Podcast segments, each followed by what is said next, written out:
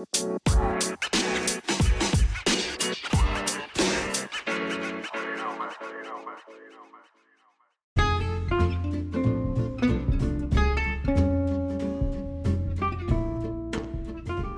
い、こんにちは。久しぶりの更新になります。3月に山のすすめの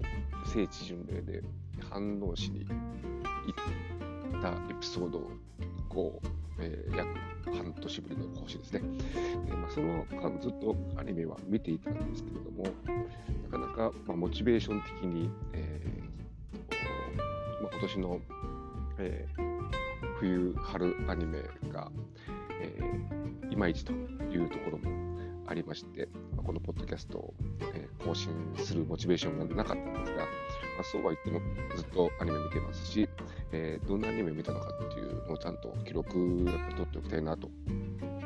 うふうに思いましたので、ちょうど一度久しぶりに見ようかという気になったんで、今回録音しております。で、今回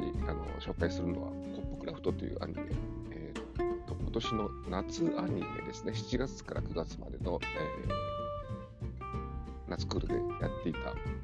アニメで、今年の夏はちょっと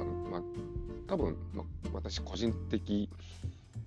なそのアニメの見方の偏りによるんだと思うんですけども、毎週1話ずつ、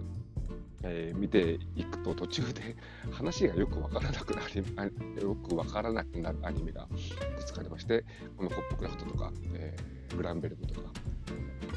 花束ストラとか、中の人芸能もなんかもそうなんですけども、なんでこれはひょっとするとこのまとめてね、終わった後に全12話13話まとめてみた方が、ストーリー的によくわかるんじゃないかと思って、今回まとめてみたんですけど、まとめてみると本当によく分かったというか、とても面白かっ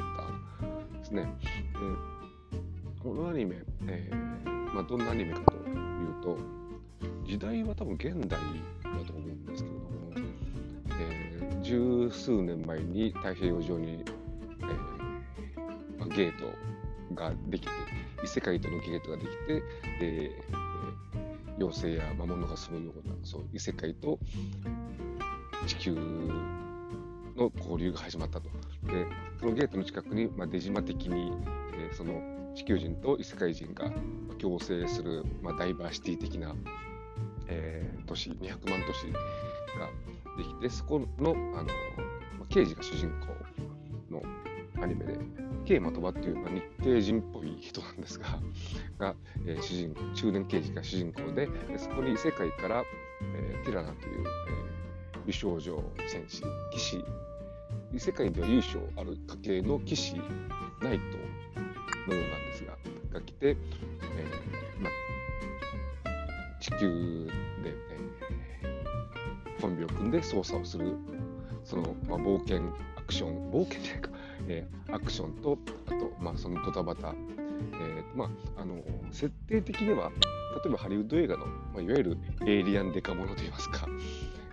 地球に宇宙人が一緒に共存しているような世界で、エイリアンというか宇宙人の刑事がやってきて、一緒に捜査するとか、そういうのの、異世界美少女版みたいな感じで、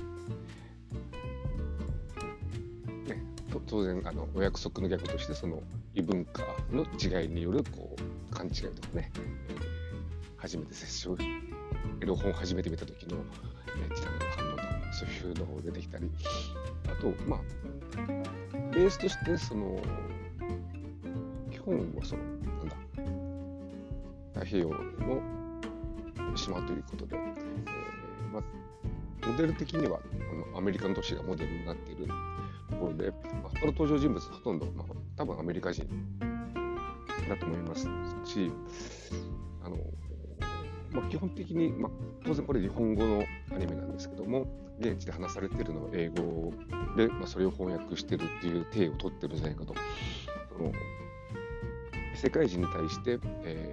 宇宙人と呼ぶのが差別語だというふうに何度も指摘される場面があって、多分元はエイリアンって言ってるのを宇宙人と翻訳をしてそのアニメでは言ってるんじゃないかと。そういういろいろ細かいところ、あとね、2人のバディものですし、そうなると70年代80年代の特にアメリカの刑事ドラマなんかはそれをメインにやってますので、それをリスペクトしてるところも当然あるかなと。全体的にはもうちょっと古い感じといいますか、その頃の刑事ドラマを見ているような面白さもあったりします。あとそれとの関係だと思うんですが、主題歌もね、大石義正さんでしたねの、楽園都市という主題歌もすごい80年代いわゆるシティポップで、なんか聞き覚えがあるようなメロディーがどんどん出てくるような、そんな、おしゃれな曲が、使われていて、日本でも80年代っていうとそういう刑事ドラマ、そのバディものというよりはチームっていうかね、太陽に吠えるとか特捜最前線とか、ちょっとどちらもスマートではないですけども、刑事ドラマが、メインだった頃に、流行っていた80年代シティポップを意識した曲次第かということもあって、とてもいろんな要素が絡み合って、非常に、それでちょっと、おしゃれな感じするアニメで、なんといってもやっぱり主人公の桂馬と馬とティラナの、コンビというか、最初は当然、仲違いするわけです。徐々にお互い分かり合って、いいコンビになっていくっていう。今回の、ワンクールで、それで、一つの大きな事件を解決して終わるという感じだったので、当然2期3期、つく年と思いますし、原作はラノベのようなのでどんどんまだ原作続いていると思いますから、アニメ化してほしいですし、当然のように今度は